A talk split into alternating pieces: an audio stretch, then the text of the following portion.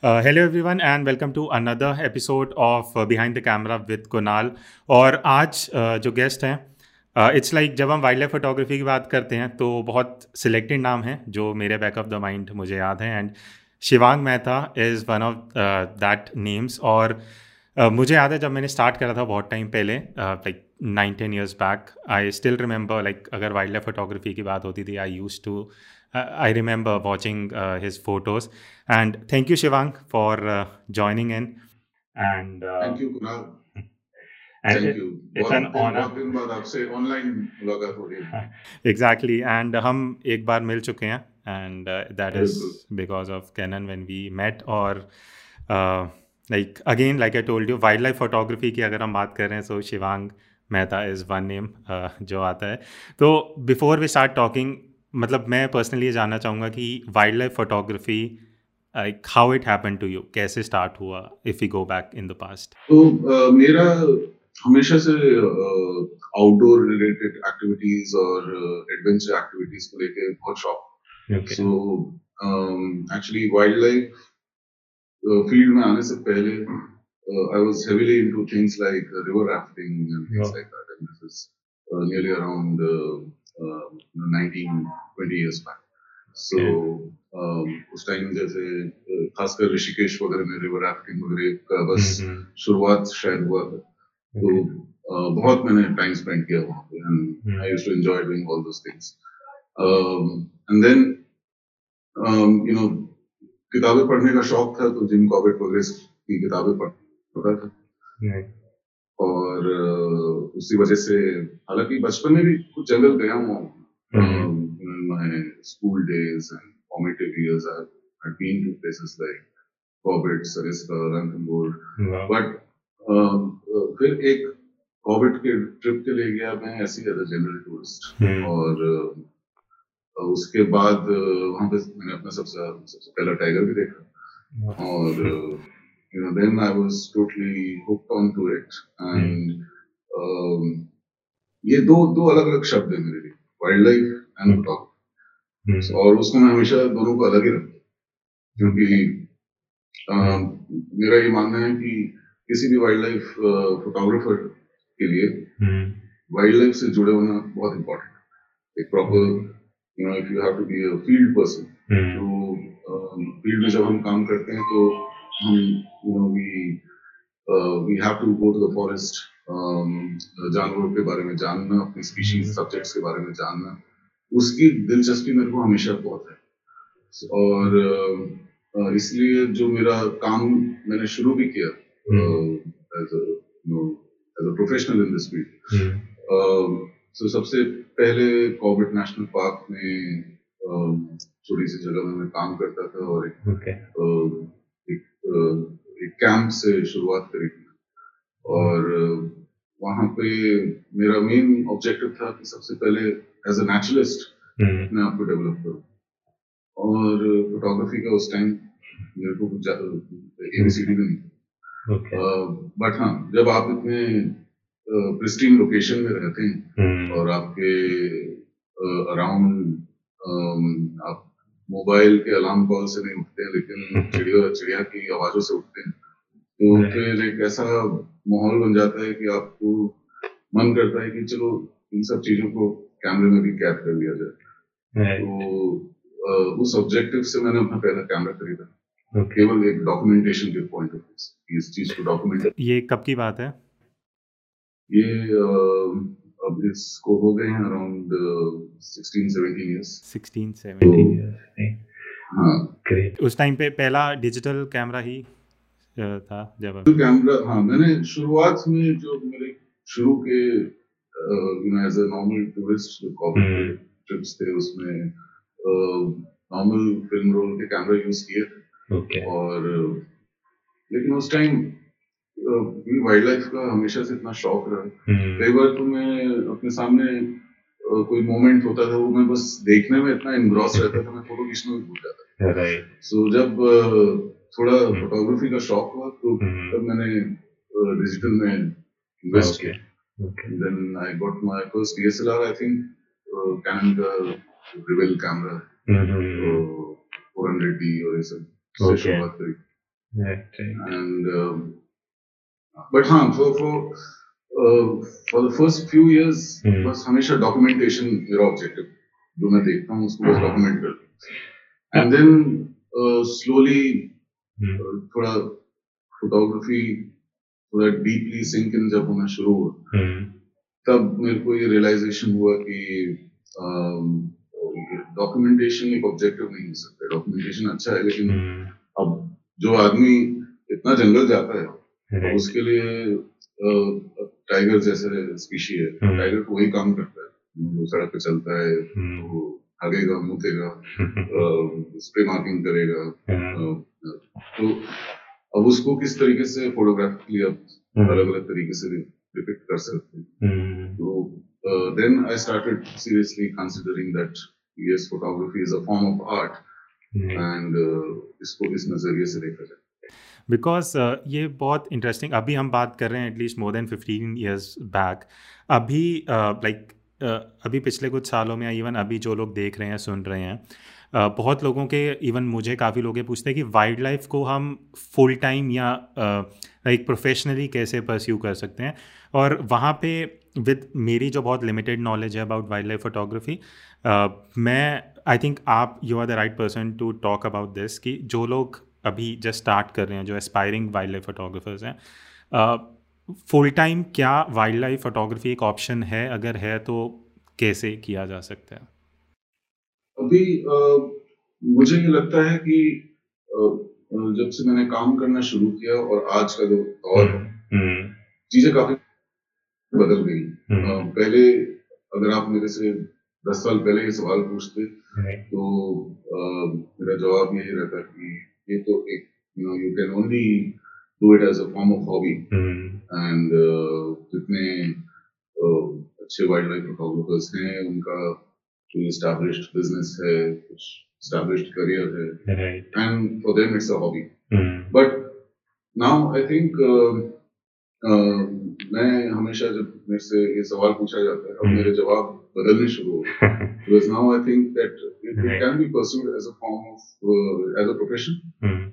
Uh, लेकिन photos बेच के uh, कमाना hmm. वो ओवर द टाइम मुश्किल होता जा रहा है। hmm. लेकिन uh, अगर आप वाइल्ड लाइफ और फोटोग्राफी को दो अलग अलग hmm. चीजों की तरफ तरह से देखो hmm. तब जरूर आप उसको एक ऐसा करियर बना सकते, क्योंकि Uh, सबसे इम्पोर्टेंट चीज समझने की ये है कि अगर आपको कैमरा लेके फील्ड में जाना है और शूट करना है, सबसे इम्पोर्टेंट चीज है फील्ड में जाना।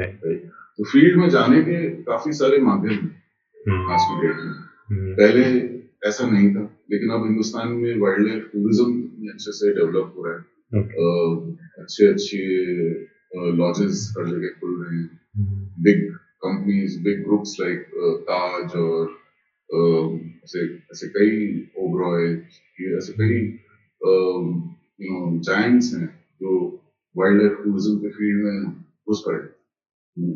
तो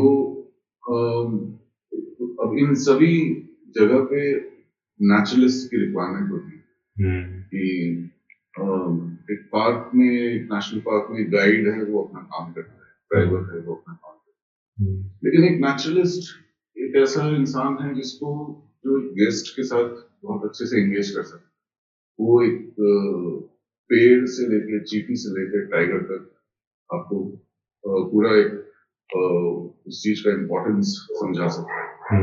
और specially in the pre Covid era era you know foreigners India में बहुत आते हैं, क्योंकि हमारा देश ऐसा देश है कि इतना अलग अलग तरीके की स्पीशीज मिलती है यहाँ पे, और इतना अलग अलग तरीके का डाइवर्सिफाइड हैबिटेट्स हमारे पास।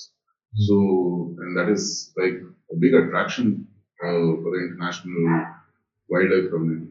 सो काफी सारे ये लॉजेस वगैरह हैं जिनकी नेचुरलिस्ट की रिक्वायरमेंट है, फॉर्मल नेचुरलिस्ट ट्रेनिंग कोर्सेज होते हैं।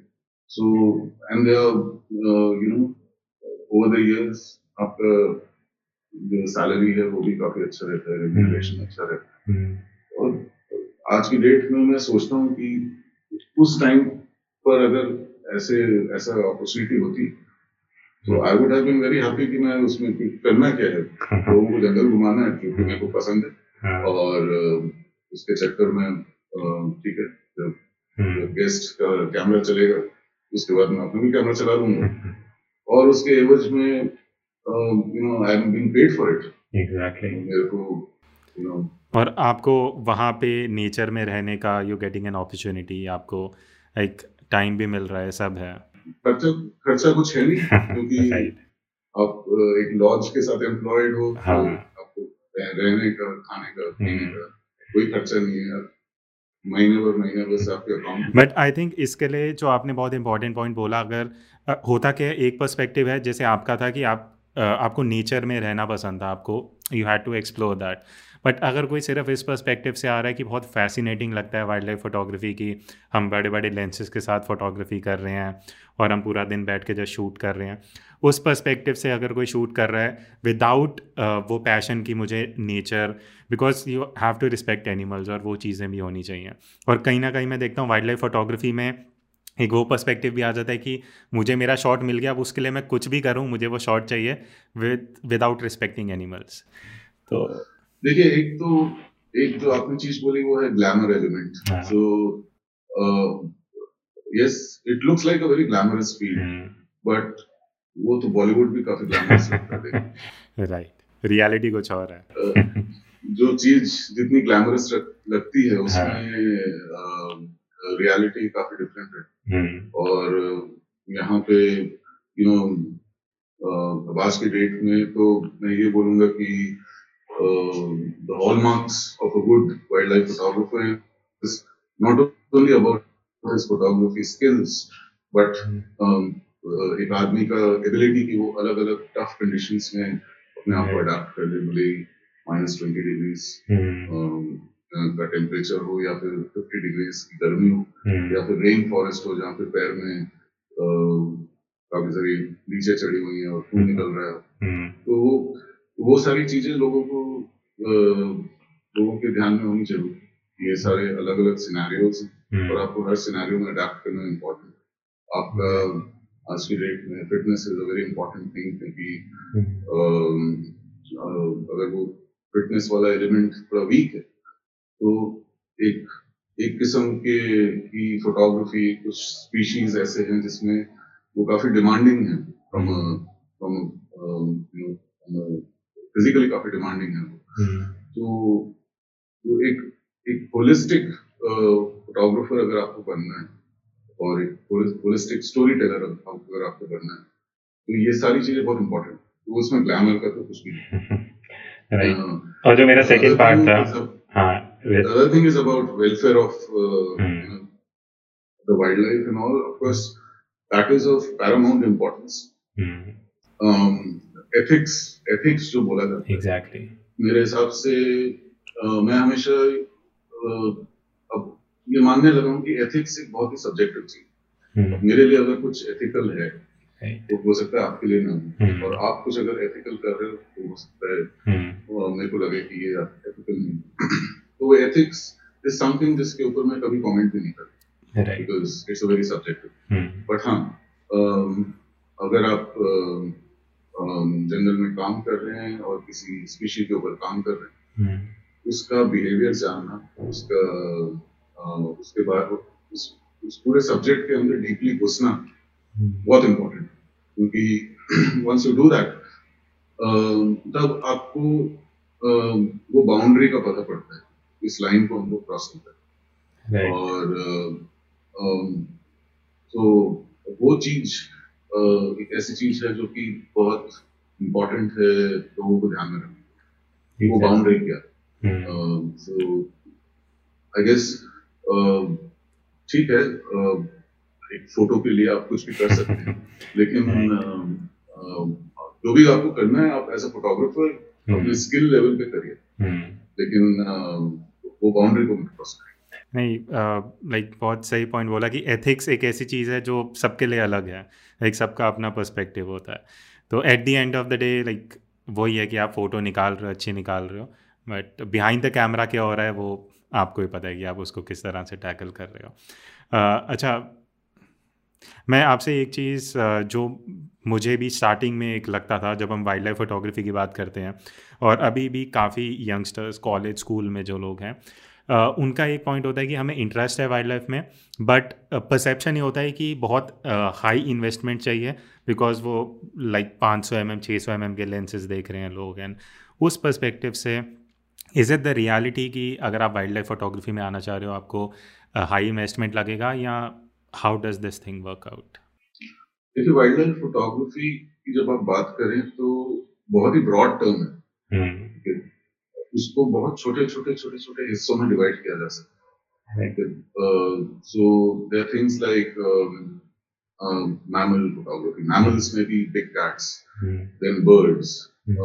मैं एक किस्म से ये भी मान के चलता हूँ कि landscape photography is also kind of because it's it's a form of nature photography. Then macro subjects और fine art, abstract nature related stuff. तो इतना इतना ब्रॉड गैमेट है वो, तो ये जरूरी नहीं है कि अगर if you are starting into wild life photography so immediately you should be looking at visiting national parks and wild life tourism. India में महंगा भी है, ऐसा नहीं है कि it's it's a cheap thing to travel. Safari का cost काफी आता है, but The the flip side is कि as as a as an Indian photographer अगर आप हिंदुस्तान में किसी भी जगह पे हैं, लोगों को इस चीज का गर्व होना चाहिए कि हम एक ऐसे देश में पैदा हुए हैं जहाँ पे नेचुरल रिसोर्सेज की कमी नहीं है. एक वाइल्ड लाइफ को शूट करने के लिए, वाइल्ड लाइफ की इमेजेस लेने के लिए जरूरी नहीं है कि हम एक नेशनल पार्क में जाए. मैं अभी पिछले हफ्ते कोटा में था, राजस्थान के कोटा शहर में, और वहाँ आसपास चंबल नदी के किनारे में काम कर रहा था, और भर भर के वहाँ सब्जेक्ट्स, और दिल्ली दिल्ली में बैठे हुए लोग. मैंने अपने फॉर्मेटिव ईयर्स में बहुत टाइम मिस करता हूँ आजकल जाना, बट बर्ड सैंक्चुरी और सुल्तानपुर बर्ड सैंक्चुरी में बहुत टाइम स्पेंड किया. Uh, और वो सब एक्टिविटीज जो हैं, I call it you know honing the art of field craft. अपनी फील्ड क्राफ्ट की जो कला है hmm. उसको और निखारना. कि आपके सामने एक सब्जेक्ट है, मान लीजिए एक बर्ड, उसको किस तरीके से अप्रोच करना ताकि उसके सर्कल ऑफ फेयर के आप दायरे में ना आए, और uh, आप उस प्रॉक्सिमिटी तक आ जाए कि आपको वो डिजायर्ड शॉट मिले. तो वो एक ऐसी चीज है जो आज तक मैं एंजॉय करता हूँ. मतलब अभी मेरे को एक इंस्टेंस याद है कि पिछले महीने मैं कॉर्बेट में कुछ काम कर रहा था, तो मेरी टीम नदी में नहा रही और मैं मैं बस ऐसी नदी में घूम रहा था, कुछ करने को नहीं था. कैनन ने मेरे को लेंस दिया हुआ था हंड्रेड फाइव हंड्रेड का टेस्टिंग के लिए.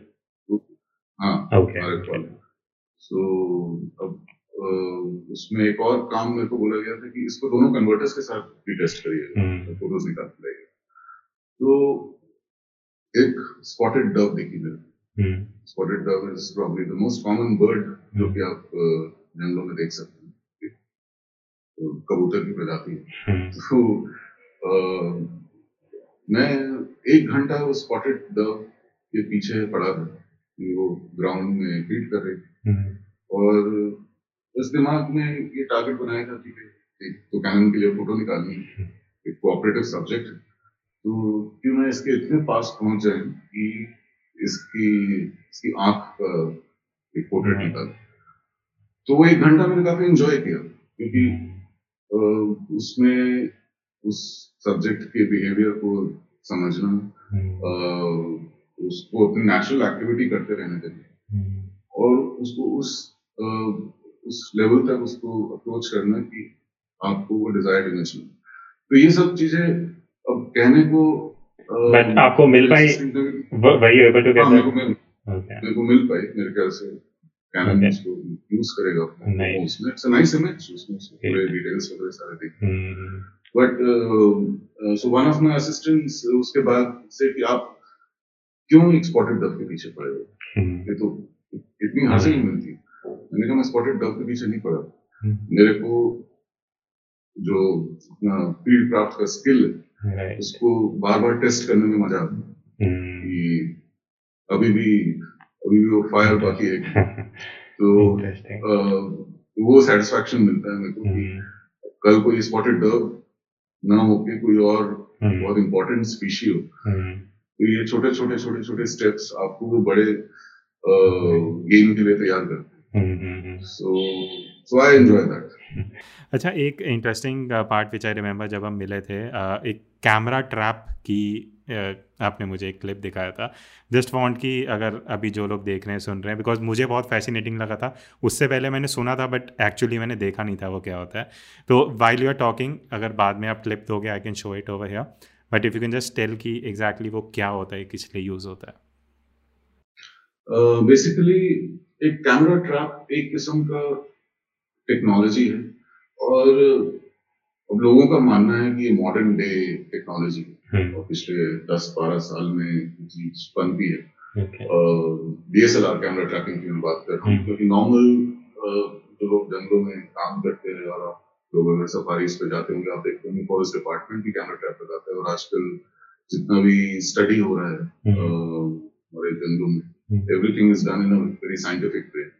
फोटो डॉक्यूमेंटेशन उनको चाहिए होता है, बट वो लोग जो कैमरा ट्रैप लगाते हैं वो ट्रेल कैम्स होते हैं, जिसमें स्मॉल बॉक्स ट्रेल कैम जिसमें मोशन सेंसर रहता है, उसके सामने कुछ भी जाएगा तो उसका फोटो आ जाएगा या वीडियो भी आ जाता है, उसको वीडियो में भी सेट कर सकते हो। बट अब जो हम कैमरा ट्रैपिंग करते हैं वो डीएसएलआर कैमरा ट्रैपिंग, इसमें we basically set up a mini jungle studio. ये एक एक्चुअली अगर इसके बारे में डीपली सोचा जाए तो ये कोई मॉडर्न डे काम नहीं, बहुत प्रिमिटिव टाइम से चलता रहा है। इनफैक्ट लोग जिम कॉर्बेट के बारे में जानते हैं, तो जिम कॉर्बेट जो जो, जो इंडिविजुअल इंसान थे उनका भी एक गुरु था, and you know that person is called, his name is FW Champion. तो एफ डब्ल्यू चैंपियन को father of wild life photography बोला जाता है, क्योंकि वो पहला शायद इंसान था हिंदुस्तान में जो कि यू नो नाइनटीन हंड्रेड्स में अर्ली नाइनटीन हंड्रेड्स में अपना कैमरा लेके जाता था और उसने उत्तराखंड लैंडस्केप में, क्योंकि वहां पर ही पोस्टिंग थी, उसको यू नो वाइल्ड लाइफ को डॉक्यूमेंट करने की कोशिश करी कैमरे पर। और फिर उसके दिमाग में आइडिया आया कि क्यों ना मैं एक किस्म का एक सेटअप तैयार करूं जहां पे रात के टाइम, टाइगर वाइगर का तो अभी डे टाइम मूवमेंट हम पकड़ते हैं, लेकिन उस जमाने में कहाँ बाघ को डे टाइम में देखा जा सकता है। Tiger is nocturnal animal, so उसको नॉक्टर्नल वाइल्ड लाइफ कैप्चर करने के लिए उसने एक तरकीब निकाली कि मैं जंगल के अंदर एक सेटअप बना, उसमें एक ट्रिप वायर लगा, वो वायर टाइप का ट्रेल पे लगा देगा और उस पर जब भी कुछ ट्रिप करेगा कोई भी जानवर आएगा तो यहाँ से कुछ लाइट आ जाएगी और एक इंप्रेशन पैड पे जैसे वो पड़ेगा तो कैमरा चल जाएगा। तो बहुत ही एक फैसिनेटिंग सा उसने एक टेक्निक बनाई। और जो लोग आपका भी शो देख रहे हैं, मैं चाहूंगा कि वो गूगल पे एफ डब्ल्यू चैंपियन की टाइगर इमेजेस देखें। So they they those tiger images वो probably the first camera trap tiger images taken okay. in the wild more than um, I guess now ninety, one hundred years back. one hundred years back. So, हाँ, nineteen sixteen, अच्छा. nineteen twenties, nineteen thirties के बाद. Interesting.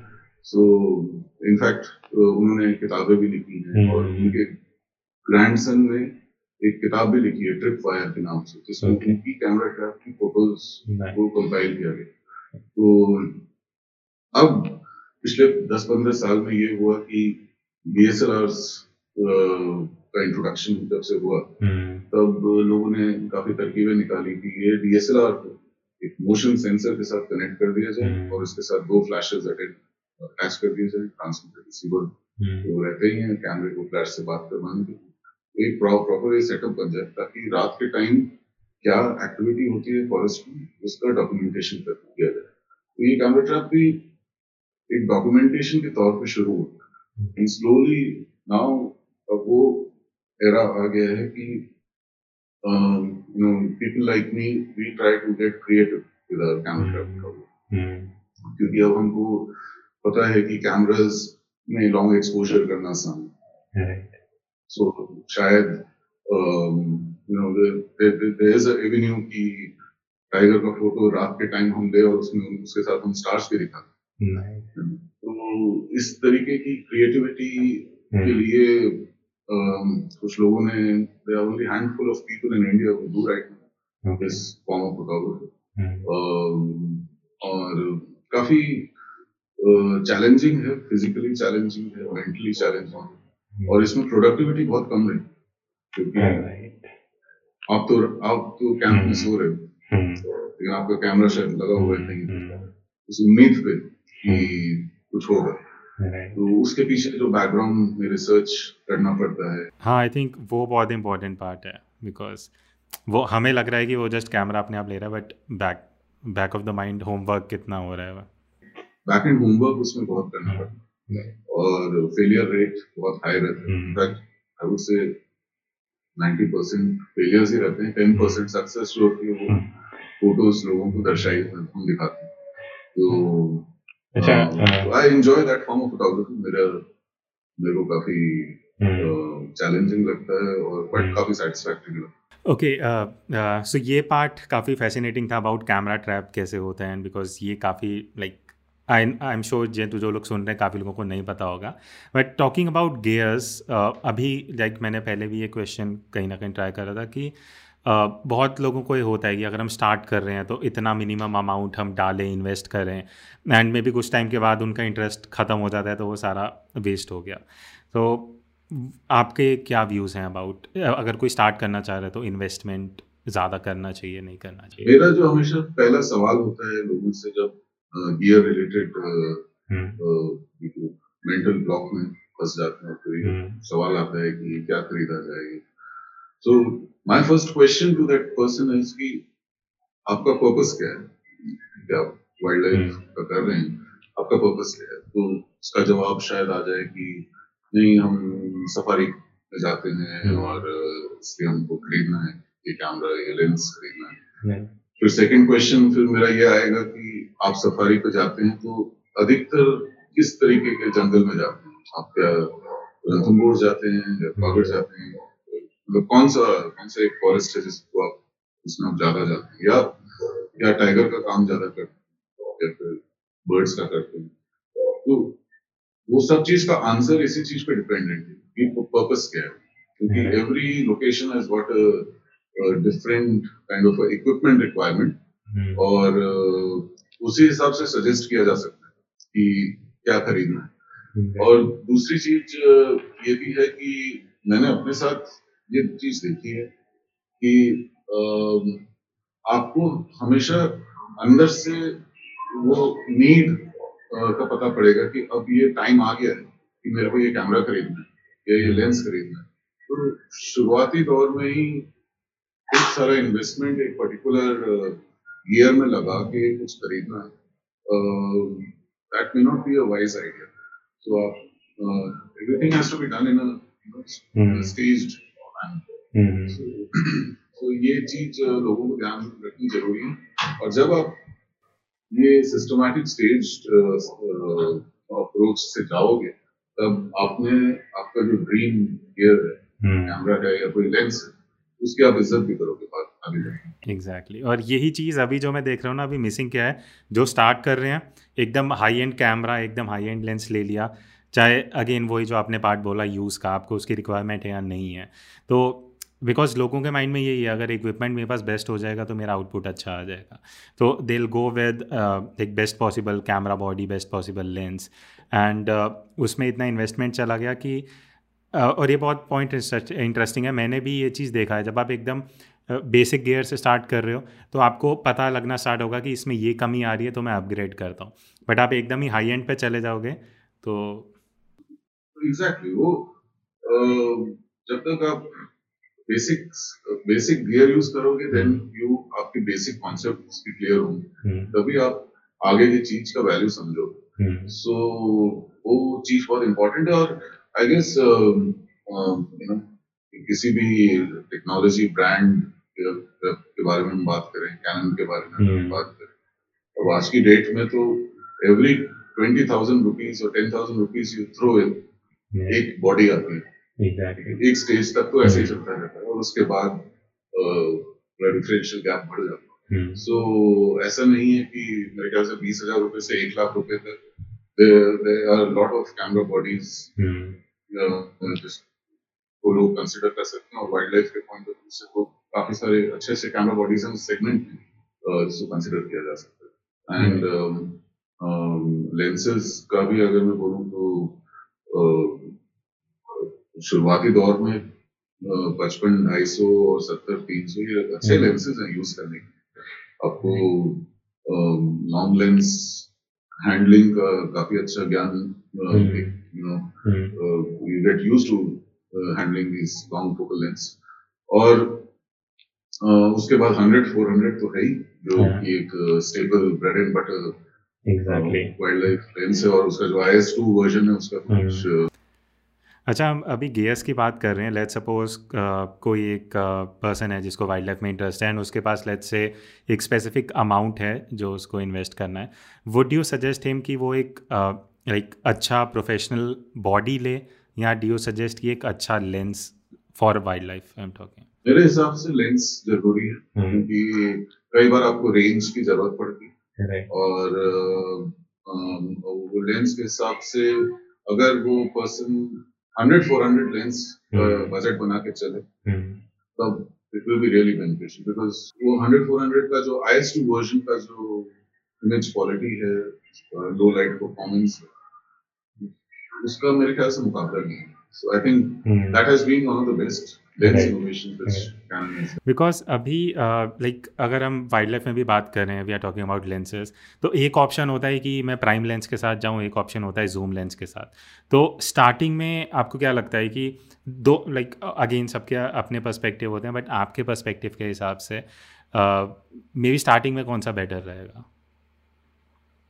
क्योंकि starting में तो क्योंकि केवल prime lens लेने से आप अपने आप को रिस्ट्रिक्ट कर रहे हैं एक पर्टिकुलर फोकल लेंथ, तो वो हमेशा एक किस्म का चैलेंज बनता है। So you know zoom lens के साथ आगे बढ़ना, that is always the right approach and that is the right way to do it. And then over a period of time आपको वही, जैसे मैंने पहले भी बोला, अलग अलग लोकेशंस के अलग अलग रिक्वायरमेंट। हाँ, एग्जैक्टली। और अब मेरे पास प्राइम लेंस भी है, मेरे पास हंड्रेड फोर हंड्रेड जैसा लेंस भी है, लेकिन मैं कहाँ क्या काम करने जा रहा हूँ उस हिसाब से मैं डिसाइड करता हूँ कि मेरे को वो प्राइम लेंस की भी जरूरत है कि नहीं। जरूरत नहीं है तो मैं वो पूरा बड़े साइज का लेंस और उसका वजन मैं लेके नहीं चलता हूँ। मेरे लिए पैदल पैदल अगर चलना है तो हंड्रेड फोर हंड्रेड यूज करना बहुत आसान है। सो अगर उस प्राइम लेंस की रिक्वायरमेंट है उस पर्टिकुलर शूट के लिए और उसके लिए मैं जिसके साथ काम कर रहा हूँ या कहीं कहाँ जा रहा हूँ तो उसके साथ मैं बहुत सवाल जवाब करता हूँ अपना दिमाग क्लियर करने के लिए कि रिक्वायरमेंट है कि नहीं। अगर रिक्वायरमेंट नहीं है तो मैं नहीं लेके जाता। So despite of the fact की four hundred two point eight is uh, one of the best lenses uh, exactly. in the entire lens series. But uh, अगर आपके objectives clear हैं, hmm. तो आप वो decision ले सकते हो कि उस lens को भी आप छोड़ के जा सकते हो। Right right. अभी जैसे मैंने स्टार्टिंग में भी हम थोड़ा सा बात कर रहे थे अबाउट uh, एक अर्निंग के बारे में मैंने थोड़ा बात करा था, तो मैं वापस एंड के टाइम uh, एक एक क्वेश्चन पूछना चाहूँगा। एक वाइल्ड लाइफ फोटोग्राफर के लिए अगर मैं बात करूँ सोर्सेज ऑफ रेवेन्यू, जो मे बी काफ़ी लोग इंटरेस्टेड होंगे जानने में, तो ब्रॉडर पर्सपेक्टिव में एक वाइल्ड लाइफ फोटोग्राफर के कुछ मेजर सोर्सेज ऑफ अर्निंग क्या हो सकते हैं? देखिए काफ़ी अलग अलग सोर्सेज ऑफ रेवेन्यू हैं वाइल्ड लाइफ फोटोग्राफर। Uh, जो uh, जो मैं मैं जिस फील्ड में जिस पॉकेट में बिलोंग करता हूँ, so I am in that pocket of wild life tourism.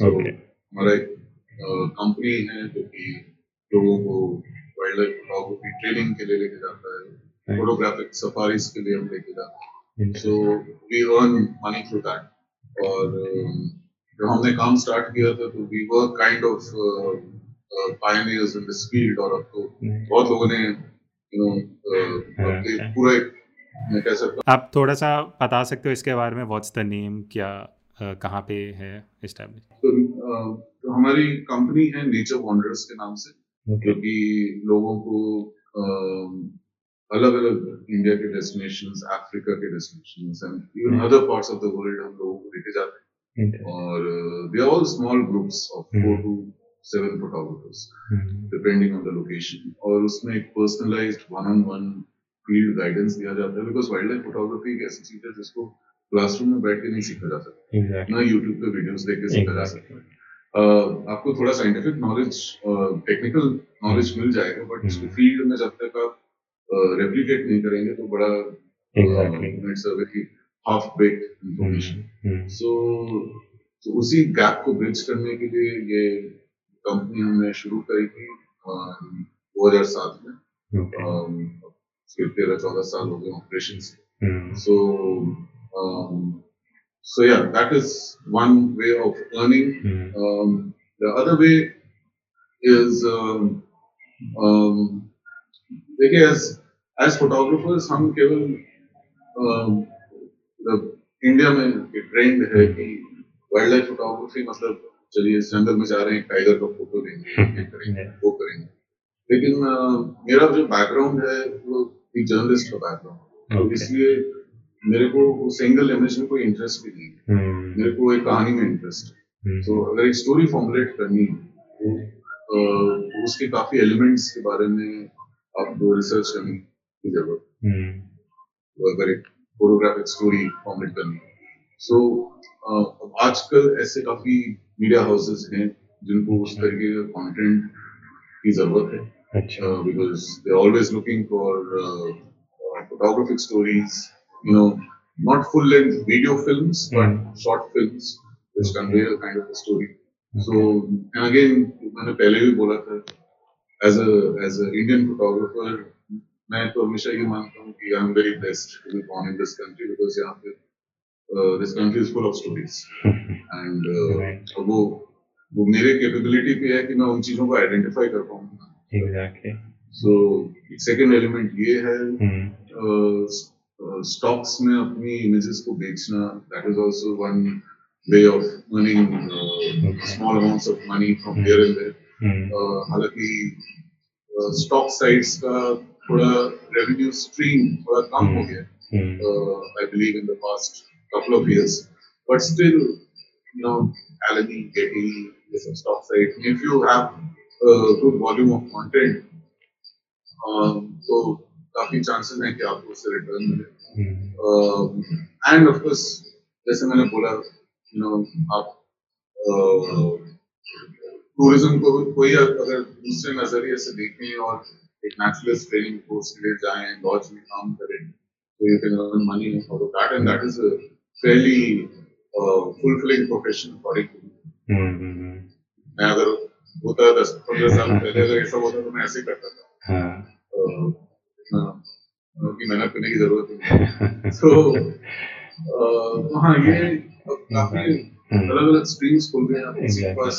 ज्यादा you want to get more innovative तो आप केन्या, साउथ अफ्रीका जैसे देश में जा सकते हैं, वहाँ पे प्रोफेशनल गाइडिंग का कोर्स होता है, जो essentially doing kind of college level का कोर्स करते हैं, जहाँ पे आपको एक सर्टिफिकेशन बनता है, एंड विद दैट सर्टिफिकेशन आप एक सर्टिफाइड फील्ड गाइड होते हैं। So you know so that so all these are various ways to groom yourself professionally. Right, I think वो जब एक पर्सन फील्ड में जाता है, थोड़ा टाइम स्पेंड करता है, तो कहीं ना कहीं कुछ वेज निकल ही आते हैं। राइट, ऑफ कोर्स वो दरवाजे खुलने। हाँ, एग्जैक्टली, बट बेस लेवल पे आपके अंदर वो पैशन और है, आप सिर्फ इसलिए नहीं स्टार्ट करें कि मैं वाइल्ड लाइफ में या इसमें इसलिए आ रहा हूँ फोटोग्राफी में कि हो सकता है मुझे बहुत, वही जो हमने स्टार्टिंग में बात की थी, बहुत ग्लैमरस है या कई लोगों को लग रहा है कि पैसा बहुत हो सकता है, तो वो ऑब्जेक्टिव से आई थिंक लॉन्ग टर्म जाना इज़ वेरी हार्ड। अगर आपको पैशन है तभी आप लॉन्ग टर्म जा सकते हो.